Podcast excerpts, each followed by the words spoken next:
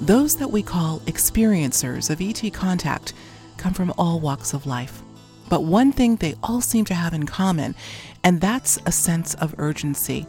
An urgency to do something. Messages that have been received by the experiencers themselves, no matter how they're conveyed, are pushing for some sort of movement to get underway. But what is this urgency all about, and why now?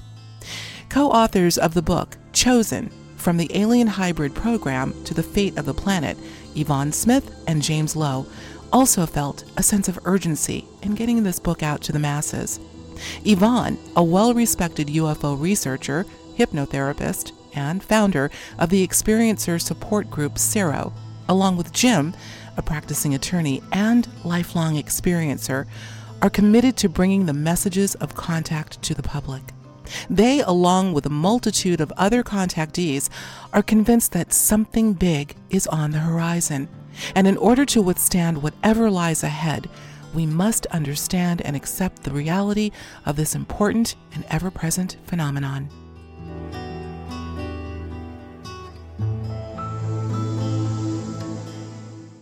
You know, they say you should never judge a book by its cover.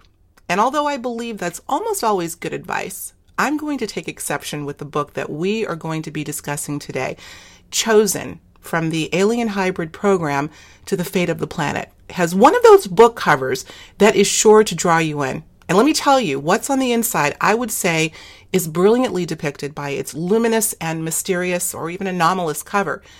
Yvonne and Jim, my guests today, based on the topic of this book, which we'll be getting into shortly, how did you decide on such a striking cover?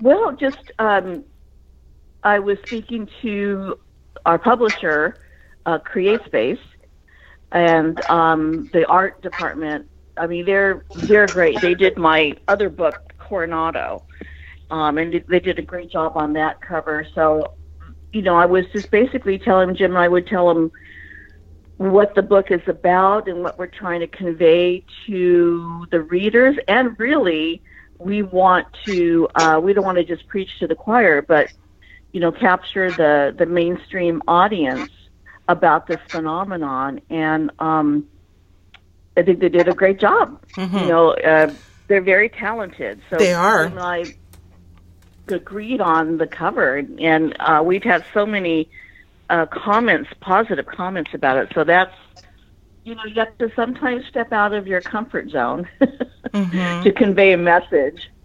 Well, you and I were we were talking offline briefly, and you were saying because I had commented to you uh, previously about the cover, and you said we didn't want to do the typical, you know, lights in the sky, craft in the sky, or right. fig, uh, you know, ET f- figures that have been depicted. And I agree with you. Um, but where do you go? But again, I do think that perhaps the the team at CreateSpace intuited what was on the inside because I think it really does reflect. Um, a great deal of what we're going to be getting into. So, well, you know, look, although this book is replete with uh, convincing and complex firsthand testimony of those who we call experiencers, those who have had contact with non human intelligence, we're actually speaking uh, to someone right now who is an experiencer. It didn't take me long to figure out what your message, both of you, was meant to convey. That's one word urgency the urgency mm-hmm. of now, the urgency of now, and how we, the public at large, better start paying attention to what the experiencers have to say. Am I on the Am I on the right track with that, Yvonne and Jim? And I'm, and by the way, I'm getting a little bit of feedback from one of you. I'm not sure, so I don't know if you have any okay. volume. We may want to turn the volume down a little bit, but no problem. On, on my phone, or I guess it may be it may be Jim on your side. Just so I want to make sure the audience can hear you both loud and clear. Jim, you there? Yes, I'm okay. trying to figure out how to work on the volume. Okay. All right. Well, while you're doing that, I'm going to ask, I'm going to put the question to Yvonne. Am I on the right track there? We're talking about a, a book whose message is about urgency and how it's time to start listening to the experiencers and what they have to say. Oh, absolutely. Because in the last five or so years, that's what I've been hearing from experiencers um, who don't know each other. You know, brand new clients that come into my office one after another, and they're saying the same thing to me. That you know, I, I decided to start looking into my experiences if I have had experiences because they're still not sure. Um, because I, I feel that I'm supposed to do something. I'm supposed to do something, but I don't know what it is. And they they all tell me that they feel that there's something coming very soon. Uh, nobody is given a timeline. Nobody is saying anything specific about a date. You know, we've heard that so many times with, oh, you know, the world's going to end in the year 2000. And, and, you know, we've heard it so many times from people saying, I have a prediction, and then nothing happens. But this is different from the experiencers because they are not giving a, a specific date or time. They just know that there's something coming and they're supposed to do something. They're supposed to be a part of something. So that's what we wanted to convey in this book uh, because I thought it was important enough after hearing it time and time again to put it out there to the public. And in fact, last year when I was a speaker at the Congress, um, I I you know once again decided to step out of my comfort zone and talk about this. You know, usually I talk about my case studies and you know different clients and what occurs and so forth.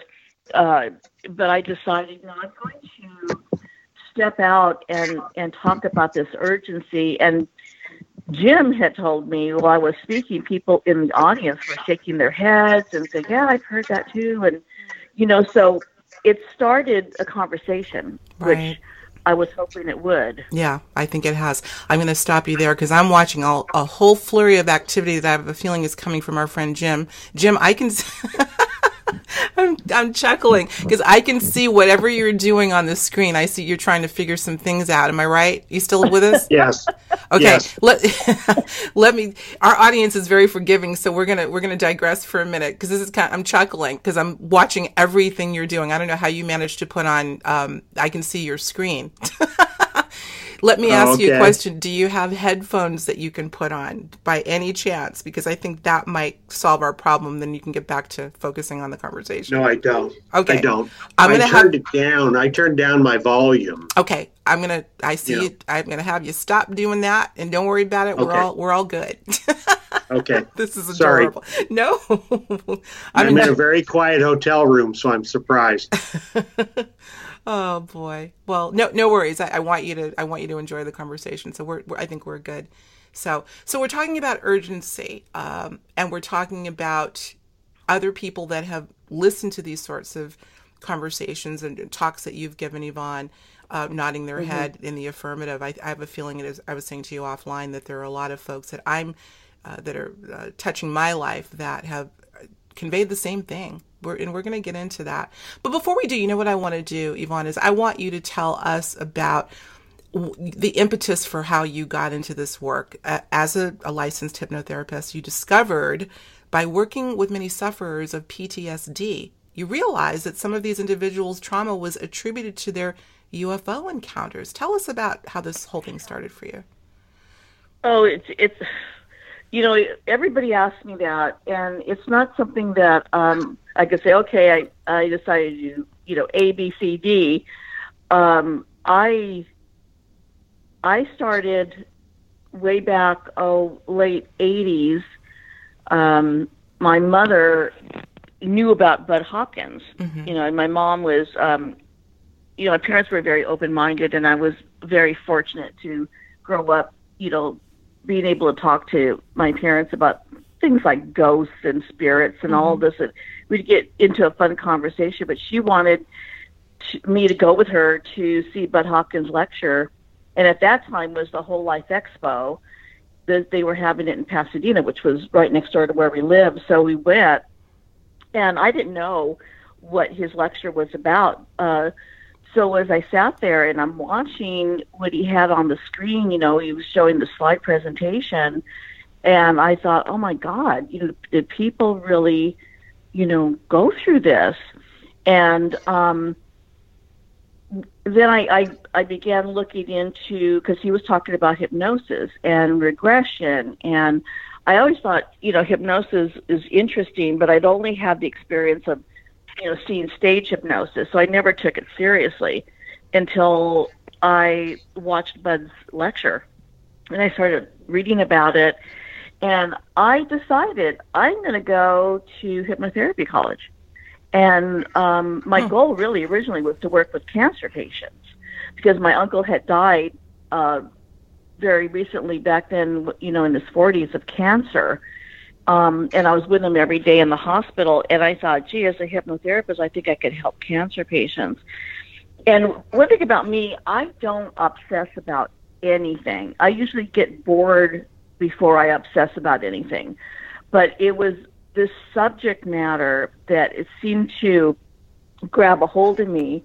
And I was trying to read up on information about UFOs and different cases and Bud's cases, and will eventually uh, make a, a, very long story short. He became my mentor. Mm-hmm. Uh, I sat in on a few sessions with him, and I started when I started my practice. I had Bud, I had John Mack, right. I had uh, David Jacobs to bounce things off of because I thought I, I need to know if I'm on the right track here. But what I was amazed when you brought up the PTSD, that PTSD symptoms are all the same whether you are you have suffered a terrible accident, have been raped, have been you know sexually abused, which I've worked with many people uh, that this happened to, or alien abduction. Hmm. It's the symptoms are all the same. It's a trauma that people go through. Right. Uh, so that for me and still is as a hypnotherapist uh, is my first goal is to get a person back on track with their lives. You know, we have to even though I feel and we discussed before that this what we're doing is real life. You know, out there in the mainstream world, it's to me it's an illusion, you know, and people are living in their boxes.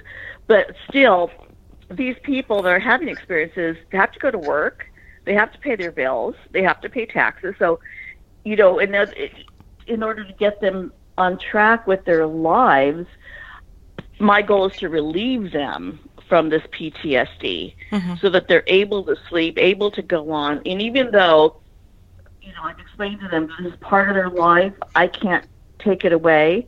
Um, many people say, you know, can you stop this? I wish I could for some people. Um, hmm.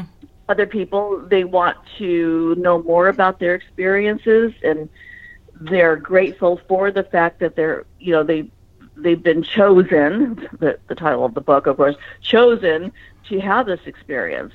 But um, for me, it's the, it's the healing of someone so they're able to live a life, a healthy life. And number two is the research. Mm-hmm. You know, and I'm going on my this year, um, I've been doing this now for 26 years.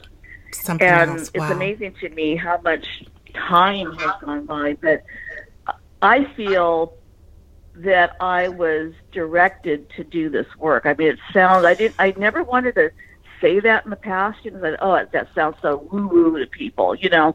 But I feel now that I was supposed to be on this path to do this work. Mm-hmm. Well, you know, I want to interject something there because you're just you're just we're in sync in, incredibly with what you're talking about and segueing. I want to talk about your mom. I wanted uh, I had planned on bringing your mom up mm-hmm. because you do mention in the book that she was very interested in these sorts of subjects long before you actually mm-hmm. got into this work. Now, you know, I've spoken with our mutual friend and colleague Mary Rodwell about the mm-hmm. intergenerational components of contact and also how even yes. on a subconscious level of our very interest in the subject, no matter when it appears, may be indicative of contact. Do you know where I'm going with yes. this? What What are your thoughts on that? Because I think you said something that kind oh, of, you know, it's definitely intergenerational. And my mother um, was was psychic, um, but it was in her generation. It was it scared her.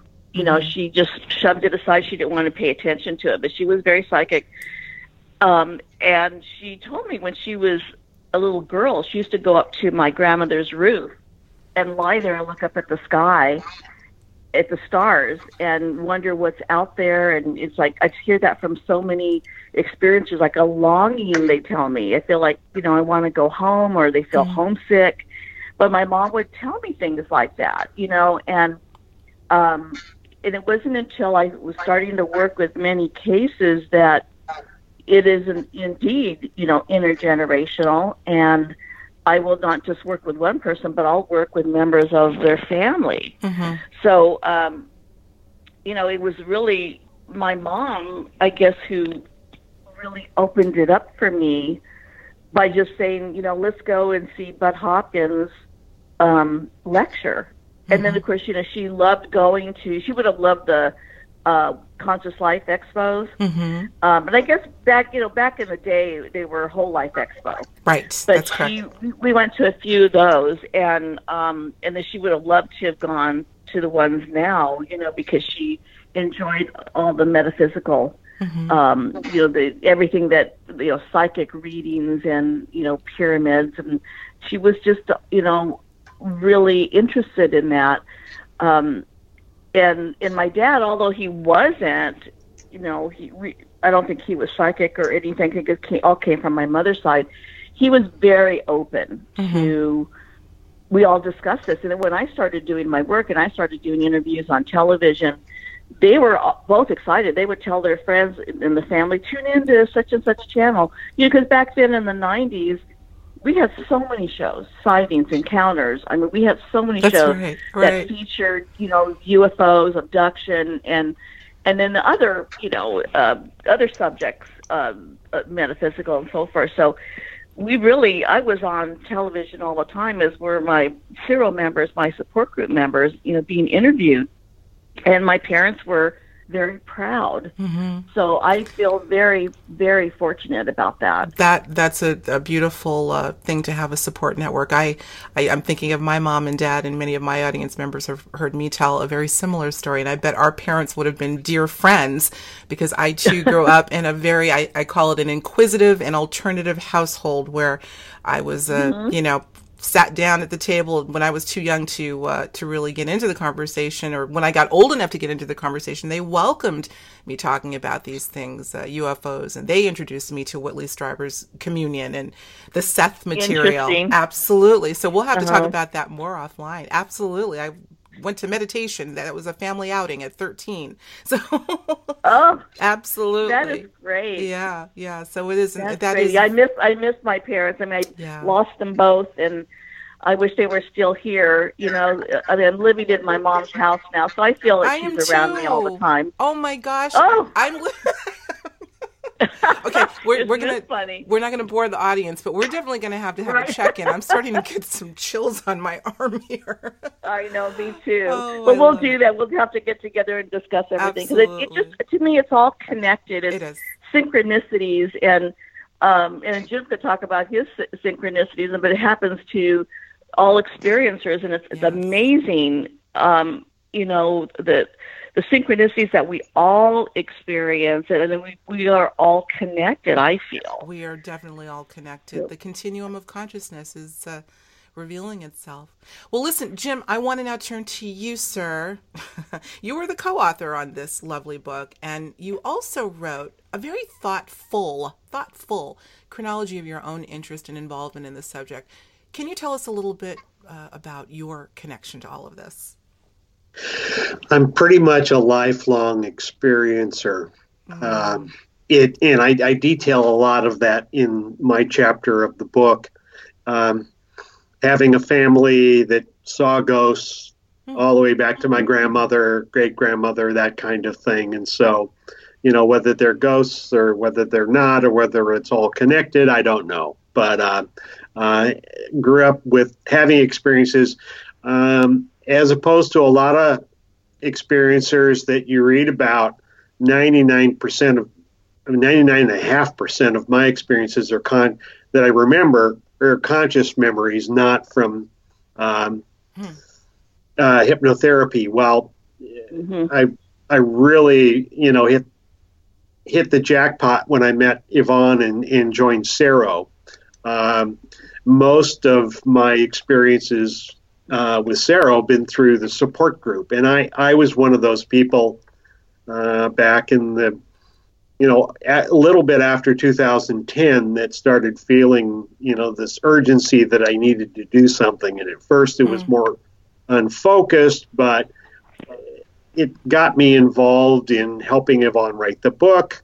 Uh, even though I'm still a practicing lawyer and I practice election law and local government law, mm. so it's it's not an area where you you you you you tout you know unusual things about yourself but i it, it literally became you know the most important thing in my life mm. and uh, so uh, the book was part of it and uh, i would have liked to have had more time to write it but Yvonne just kept saying, "We've got to get this done. We've got to get this mm-hmm. done. We've got to get it out of there." Right. You know. I felt and that then, urgency to get it done. Definitely. Yeah. Yeah. yeah. Well, and so uh, there was the urgency I felt inside of myself, hmm. and then there was the legal writer who everything has to be absolutely perfect down to, you know, seven thousand footnotes, and uh, I, I guess that writing is not meant for this kind of book, but. Uh, it all worked out in the long run, and uh,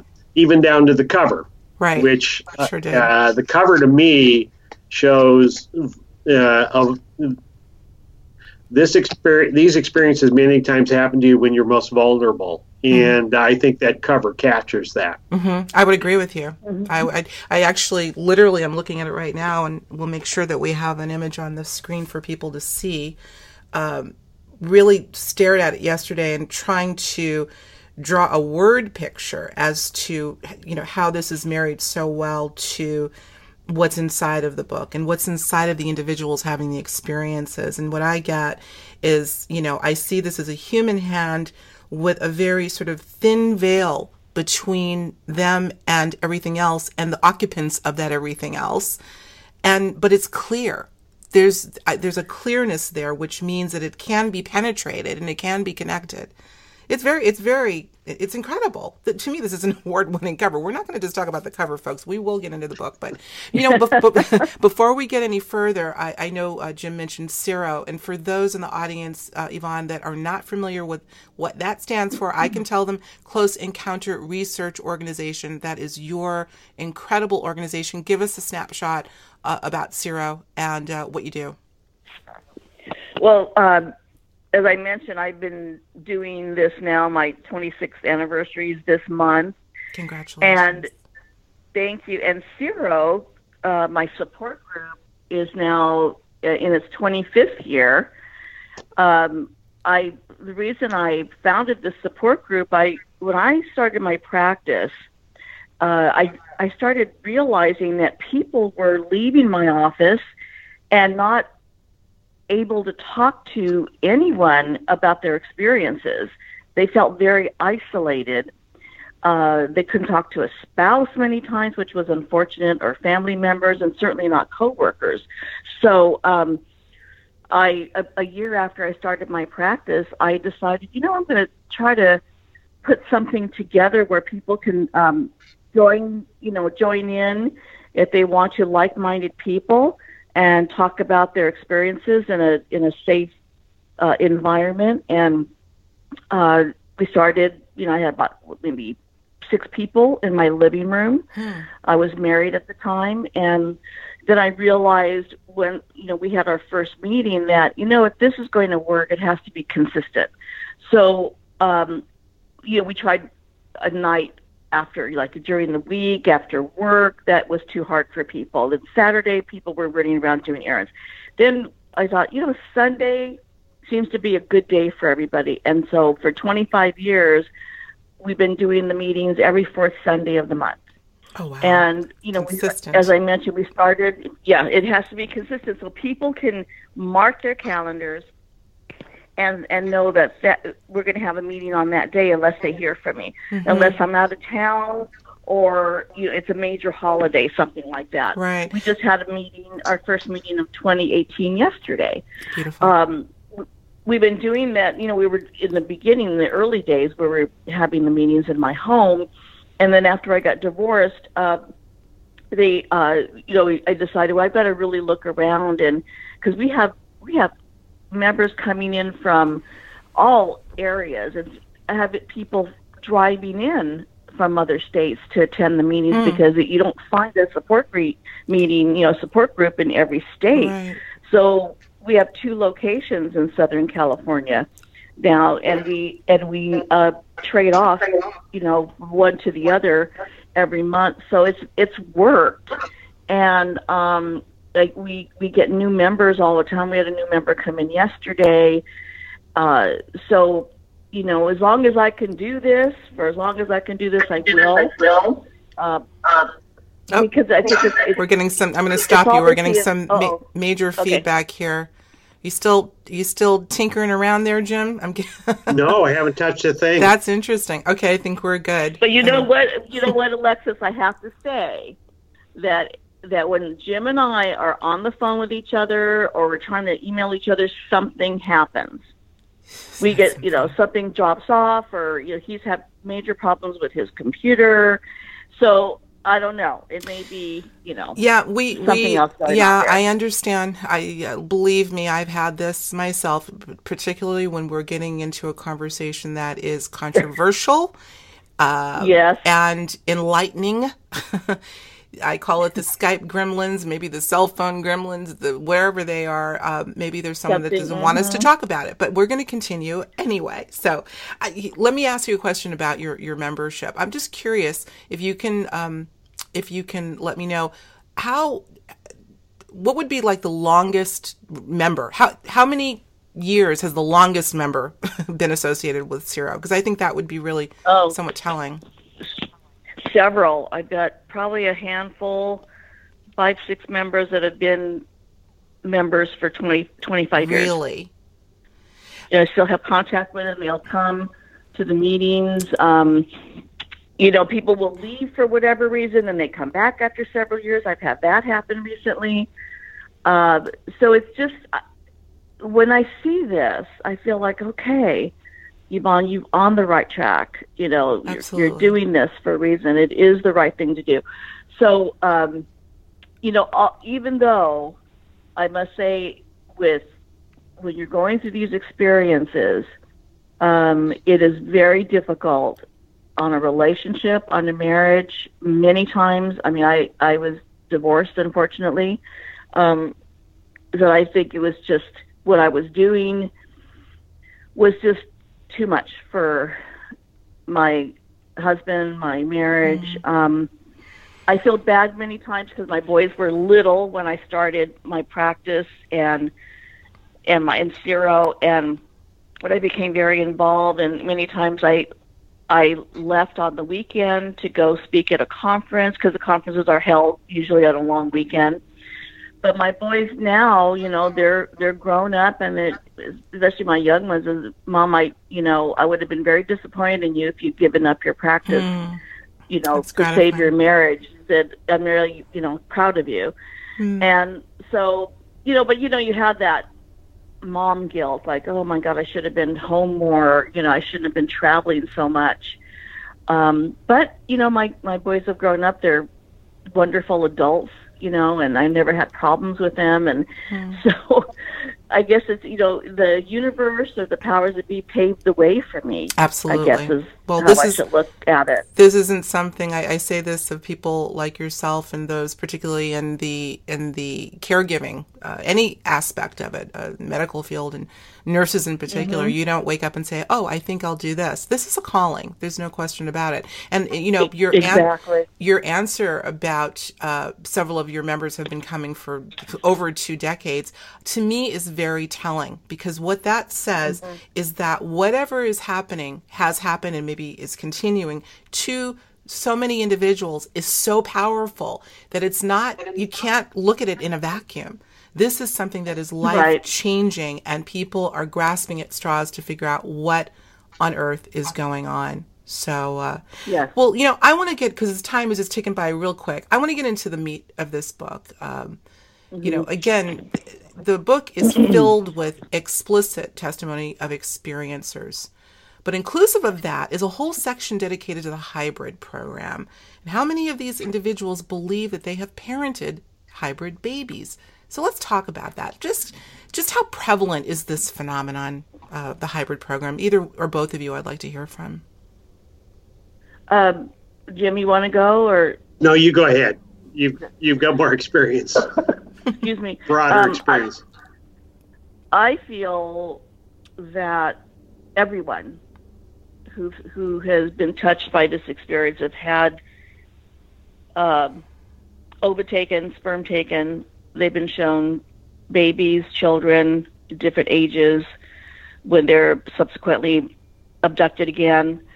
Uh, I feel now over the years, as many years as I've been doing this, that this is very central to the alien agenda.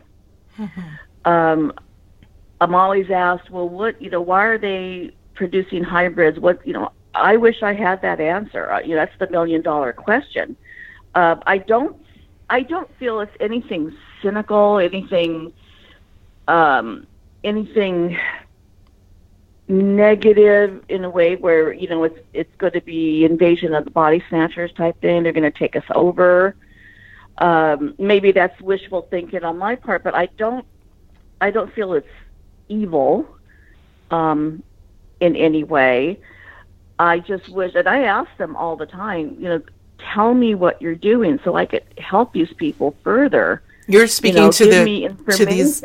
You're speaking to the quote unquote ETs or what I call NHIs, not yeah. even until really. So you have posed that question directly to that that faction. I have because experiencers have when they talk to these beings, you know, they sometimes will get an answer um, or an indication that they're around.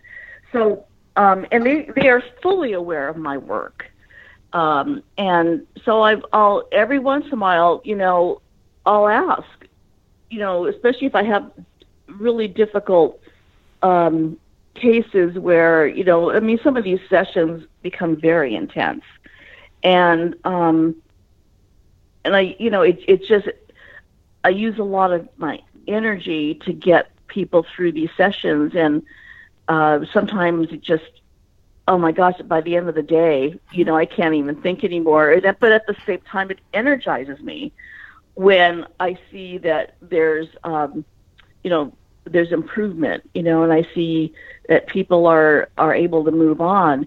But i so i asked them you know can you know give me some information. Tell me what you're doing. I, you know um we need some answers.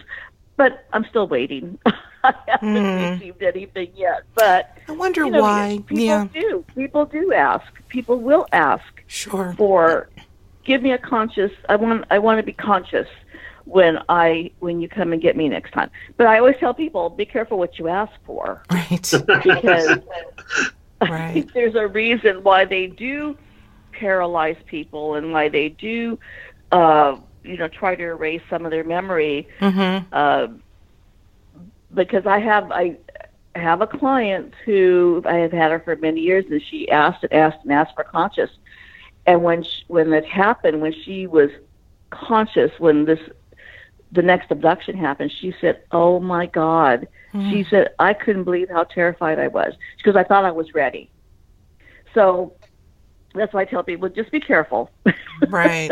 you know, make sure you're ready you know, th- there seems to be this elusiveness that is that just permeates this whole story. I, and I know in the book you talk about. We're going to get into again getting back to this idea of urgency on the part of experiencers to to get on with whatever it is they believe they're to do. But along with that, there's this nebulousness about what it is they're to do. And I, I know that you referenced in the book several times that what they would get back is when it's time for you to know you'll know. Yep.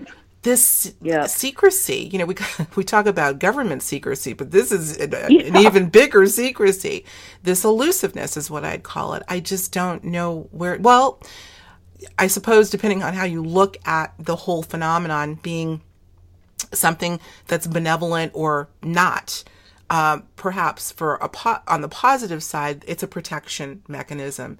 Uh, when they feel we individually or en masse are ready, we will have uh, more revelation. So it's very interesting. Well, you know, look, some of this testimony in the book is clearly disturbing because you took actual word for word accounts and put it in this book mm-hmm. and it, it, put it in the book and chosen. And at times you really feel the pain and fear that some of these individuals have gone through.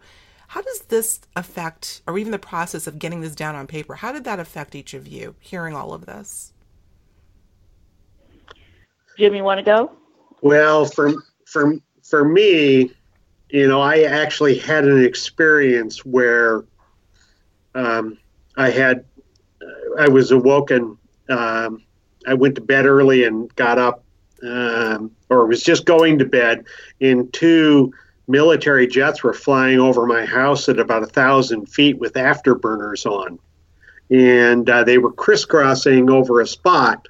And a, a, a very bright light rose from that spot and started coming towards me from maybe two miles, three miles away.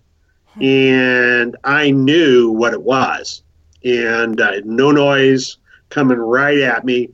And uh, I, I was at the point where I was saying, I want consciously to see them. I want to, you know, have the experience where I'm consciously aware. And when the light got, you know, about halfway to me, I said, no, I'm not ready for this. And it went out just like that, disappeared. The jets went away. And uh, so we all think we are. But um, I, I think that this the the entire hybrid program it may still be going, it may not. I think this urgency part of it, and uh, you know, other other researchers have found, you know, similar similar conclusions, um, and other experiencers such as Suzy Hansen from New Zealand and mm-hmm. uh, and um, um, uh, I can't think of the woman's name from uh, Wisconsin right now. Wrote a book, The Forgotten Pro- Sherry Wilde.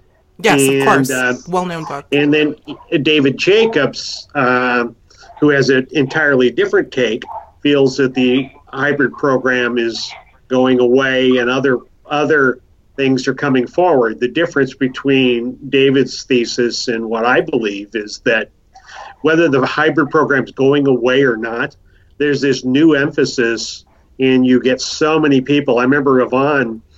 Uh, I encouraged her to send out a group email to the CERO members about urgency, mm-hmm. and the response was amazing. And many of the members yeah. were saying, "I was ready to send you this. It's amazing you asked me." And uh, yeah. that there, it's like time is running out for humanity and uh, they can't consciously intervene. They want us to do it. Yeah. And so we're all we're all struggling with what we're doing. I'm writing a book right now on um, civil rights aspects of of uh, experiencers. You know, I I practice civil rights law, uh, mostly defending governments and police officers, hmm. but uh, I also do First Amendment cases and election cases. So you know, I, th- there are government policies that have been around since the early 50s that were that they deliberately came to the conclusion that they needed to watch UFO people and uh, surveil them. And that's you know the Robertson panel. Everyone talks about it, you know, as uh, as a UFO thing, but frankly, I see it as a civil rights thing. Absolutely. Yeah. Oh, that and, is great that you're doing, yeah. that you're tackling yeah. that body of work. That is really something. Well, you know what? I'm going to jump right now because I think the timing is perfect uh, to bring in, uh, speaking of government, secrecy and UFOs. We all know now about the article that was released late last year, December 16th to be exact, by the New York Times, and then other publications and news outlets followed suit. Um, this is, uh, in some camps, big news, and others are kind of, eh, we'll see mm-hmm. you know. Um, but I, I want to get both of you your weigh-ins on the significance of this, and perhaps most importantly, juxtaposing um, this announcement, if you will, along with the experiencer ground up sort of disclosure that I, many of us agree are is the most significant. What are your thoughts on the, the coming together of all of this? And you know, is this a shot in the dark, or are we looking at moving into a new paradigm? You think with all that's going on? Oh, you know, can I go ahead, Jim, or do you want to go? Yeah, you. Yeah, you go first. I'd please. like both to hear from both of you. Go ahead, Yvonne. Okay. Um, you know, I knew that this was going to come up during our interview, and so um, I took advantage of asking the group yesterday. Hmm. You know what they thought about, um, you know, this article that came out with about Harry Reid and the Pentagon and so forth. And most of them were, um, you know, a couple of people had said they it's very controlled information that the government wants to control the information that comes forward uh, with this subject matter. Um, others had said, you know, it's it's for the masses. It's for, you know, in other words, people that are still in kindergarten that had not no knowledge of UFOs, that never look up in the sky, don't think about it, and they're, you know, they're they're spilling out this information little by little. Um, none of them have felt that it was, oh, this is going to be, this is a sign of disclosure. I feel the same way. You know, it was like the UFO field started buzzing about it. And to me, it's like, you know, relax, everybody. This is, you know, this is, doesn't mean full disclosure. I feel in working so intimately with experiencers and putting out our book, you know, about the urgency that um, disclosure is going to come through the experiencers. Mm-hmm. With people coming forward like Jim and you know, other people I've worked with, doctors and you know many prominent people that the general public would be shocked if they thought, oh my God, my you know my neurosurgeon is an abductee, you know that type of thing.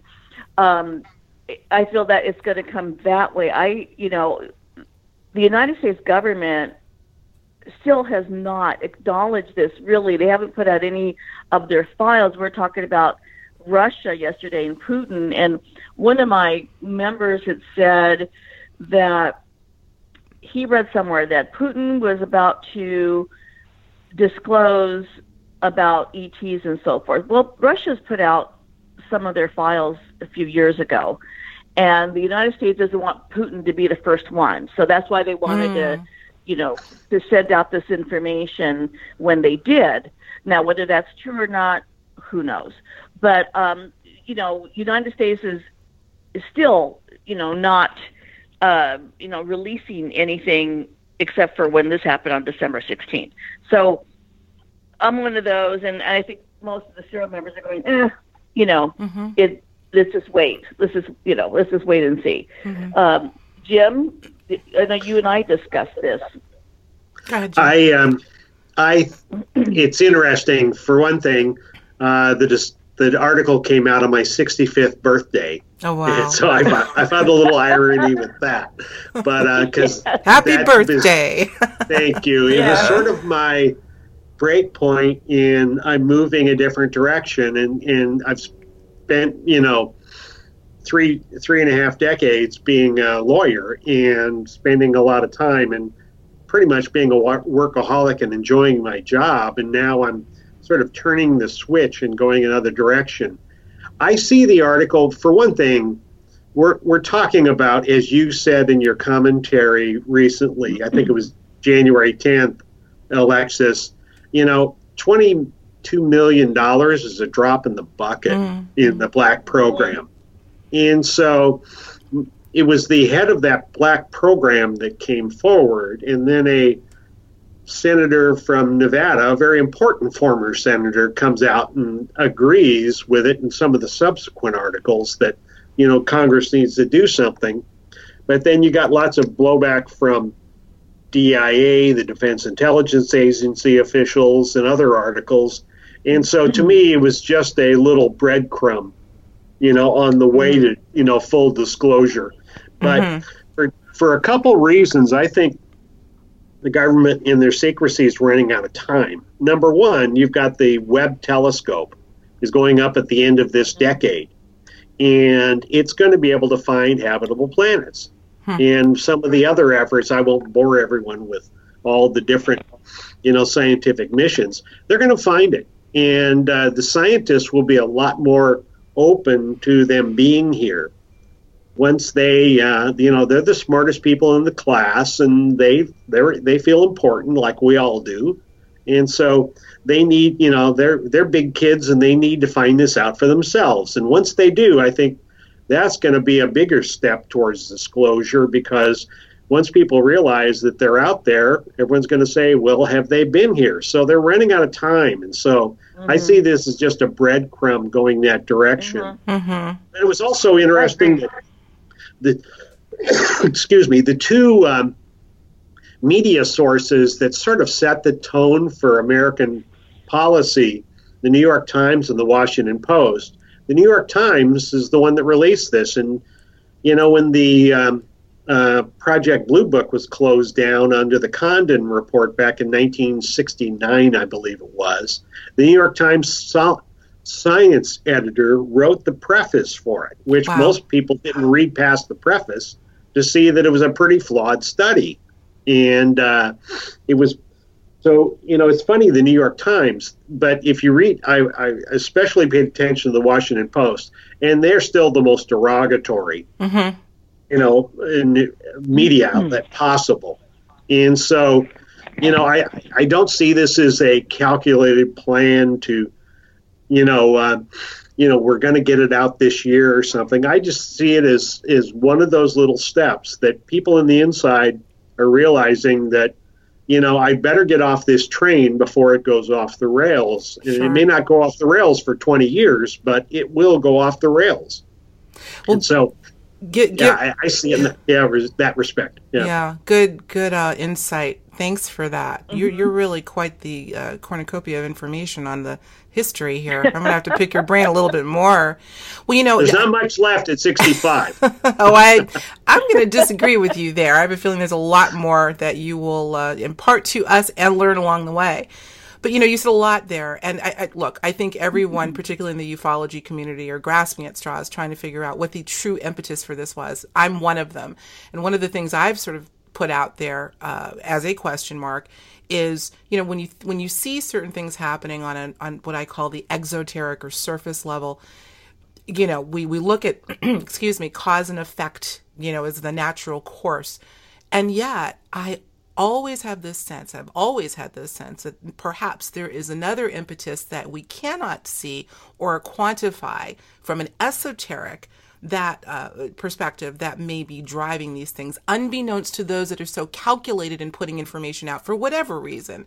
So, you know, when you put all of these elements together, you know, again, the, the, the announcement, which was very what I call mechanized, but along with this sense of urgency that has come long before the article was ever dreamed of coming out, yeah, I think. Exactly. All of these elements together say there may be something else driving all of it. What are your thoughts on that? Something that's not here. I agree. I, I think you're. I think you're right on.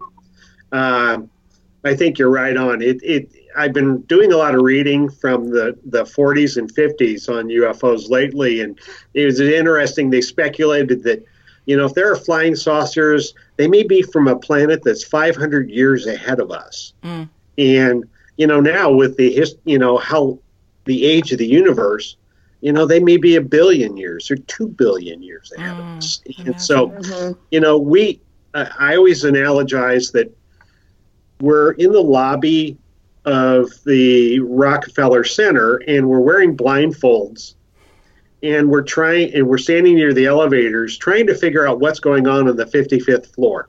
I mean, you know, listening to people getting off elevators, right. not knowing where they're from. I mean, you know, we're, we're I think experiencers are ahead of everyone, and including yeah. the government. You know, because of the yeah. government's you know secrecy is they're so compartmentalized. But even we don't know, and that's one of the reasons I enjoy being in CERO is, you know, the group we don't have a set answer because we right. Know, what, the wise person is the one that knows what they don't know. That's right. Oh, I amen yeah. to that. I always say that, and and I say, you know, as humans, bless our hearts, we, we're always chasing the answer, and perhaps we will never have it. But if you can be okay with that, I think we'll learn yes. more. Is that the goal to, to learn the ultimate answer? Maybe there isn't an ultimate answer. Maybe there, yeah. it's all wheels in motion. So yeah, very, very well put. Well, let's see. I, I, so many things, and I'm not going to get to. Uh, so this this may warrant a part two and beyond. so I hope you're open to coming back. But I want to sure, talk about. Absolutely. We talked a little bit offline, uh, Yvonne and Jim, about experiencers that may not realize they're experiencers yet. You know, I've always wondered whether even more people millions, maybe billions, may also be experiencers, but they're not conscious of it yet. In fact, even those who stand to ridicule the subject and the individuals who report, uh, uh, and they, they ridicule the individuals who report having contact, may be experiencers themselves and not know it. Mm-hmm. And you talk about this sense of urgency on the part of conscious experiencers, but also this sort of, I don't know what to do, I just know I'm supposed to do something. Well, maybe this could be one of the important things that conscious experiencers can contribute to society at large, and that's to help rouse awareness of those who are what I call unconscious experiencers. What are your thoughts? I, yeah, I, I think you're right. I, I know. I mean, this is in the millions. I mean, this mm. is hmm. more widespread than people re- realize. Um, you know, and I, I feel that the people that ridicule or they get angry just hearing about the subject, I feel that, um, you know, that anger is indicative of something. I mean, they're, you know, they're, they're trying not to acknowledge something that they may know unconsciously um, or subconsciously because uh, I've seen it so many times with family members or spouses where they don't even want to talk about the experience, hmm. and um, because their kids are, you know, they, and of course, with parents that can't, you know, they they they can't protect, they feel they can't protect their their children, and they really can't. You know, they just tell them they're going to come, they want to come in and take take you, they're going to come and take you um, people are sleeping with guns under their pillow and hmm. all sorts of things. And I tell them, "Oh my God, you got to be really careful with that." But wow, it, this is so widespread that one in fifty adults or one in fifty people, you know, have had the experience. I tell people, you have, you know, a hundred people in your office. Um, you know, one or two people are going to be experiencers and that's that's pretty widespread. And this is this is all over the world. Of course. So um, I think there are people, many people, who knows how many that are not consciously aware that they've had the experience. Um, I think many of them have a hint of something strange, especially since childhood, and um, you know they're not acknowledging it yet or they're not ready to. This is such a a complex subject and I, I mean I think I picked the the most difficult line of work that I could have picked in in working you know as a therapist because you know I'm getting into I mean intimately into the person's mind and background and you know regressing them back to a time where they remember bits and pieces of something very frightening. Um, so a, a lot of trust has to be there, you know, and the person has to be skilled in when doing a regression because you, you know, it is so sensitive. So I think you're right in in the experiencers opening up, like people like Jim are coming forward saying, you know, okay, I, you know, I'm done with my legal career, my medical career. This is more important. I, I need to get this out. I need to talk about it, and it really does is opening doors for other people. Mm-hmm. I uh, agree that are perhaps, you know, oh my God, it, you know, I think this happened to me, or it has this happened to me. Uh, you know what I find interesting is people who have put this on the back burner for so many years, they will come to me because now their children are starting to say some strange things. Mm-hmm. And usually children around the ages of four and five will start saying things like something came into my room or I saw the little doctors in my room or you know something that the person that the parent is going, Oh my God sounds like when I was growing up you know, hmm. and they have to now they have to deal with their own experiences in order to help their children. I've exactly. had that so many times. Wow. That is that's fascinating. Really, you're doing some important work. And and Jim, again, I want to thank you for your your courage in coming mm-hmm. forward and you're and you're you're so necessary I want everyone to know, you know, again, we have got to get over this idea of um, I'm ashamed as a professional to admit something that's out of the status quo or out of the ordinary. That right. is perhaps one of the reasons why they, you know, the proverbial they, whomever they are, the non human intelligence, do, don't want to give us more. We have got to get ourselves to that point. And so the work that you both are doing are integral to that. You know, Grant Cam Grant Cameron, my my friend, I call him my friend. I only interviewed him once, but I just love Grant. Love talking to him. Cameron. Oh, he's he's great. Amazing. We have a great respect for him. Absolutely. Yes. He wrote the foreword to your book and he said, quote, readers should digest every word of this book as it contains key clues in the answer to the UFO mystery. And that's a very strong endorsement for those looking for those clues. And from where I sit, I, I, I think there's clearly a growing number of people from all walks of life that are now interested in this subject. Would would you agree? And particularly, uh, uh, Yvonne, with CERO, you're able to really sort of monitor the the ebbs and flows of the membership. Have you seen what you would call an exponential rise in membership interest? Both. What do you think? Oh, Late. sure. Oh, okay. absolutely. It is, uh, and and we have people from all walks of life. I mean, mm-hmm. my new member is he's he's in the PhD program at UCLA. You know, mm-hmm. um, we you know we have people that own their own businesses and you know in law work and medical, I mean, the medical field, uh, just from all walks of life.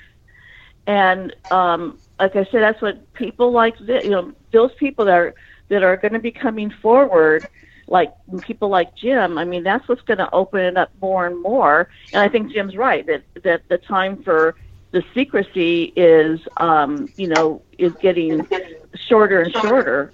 Uh, I, I think that's maybe what they what the experiencers are feeling that you know mm. something is they keep telling me something's going to happen something's coming down the line mm-hmm. um, and I feel like that too because I I felt like that you know I Jim reminded me how I was pressed you know we got to get this book done you know mm-hmm. uh, I felt like it needed to be out people needed to read about this yeah well I'm hoping that um, everyone listening to the show will take advantage uh, of uh, this great discussion, get this great book, and let it rouse perhaps some awareness, some memory in you if it does in fact exist. Tell everyone where where they can pick up a copy of the book.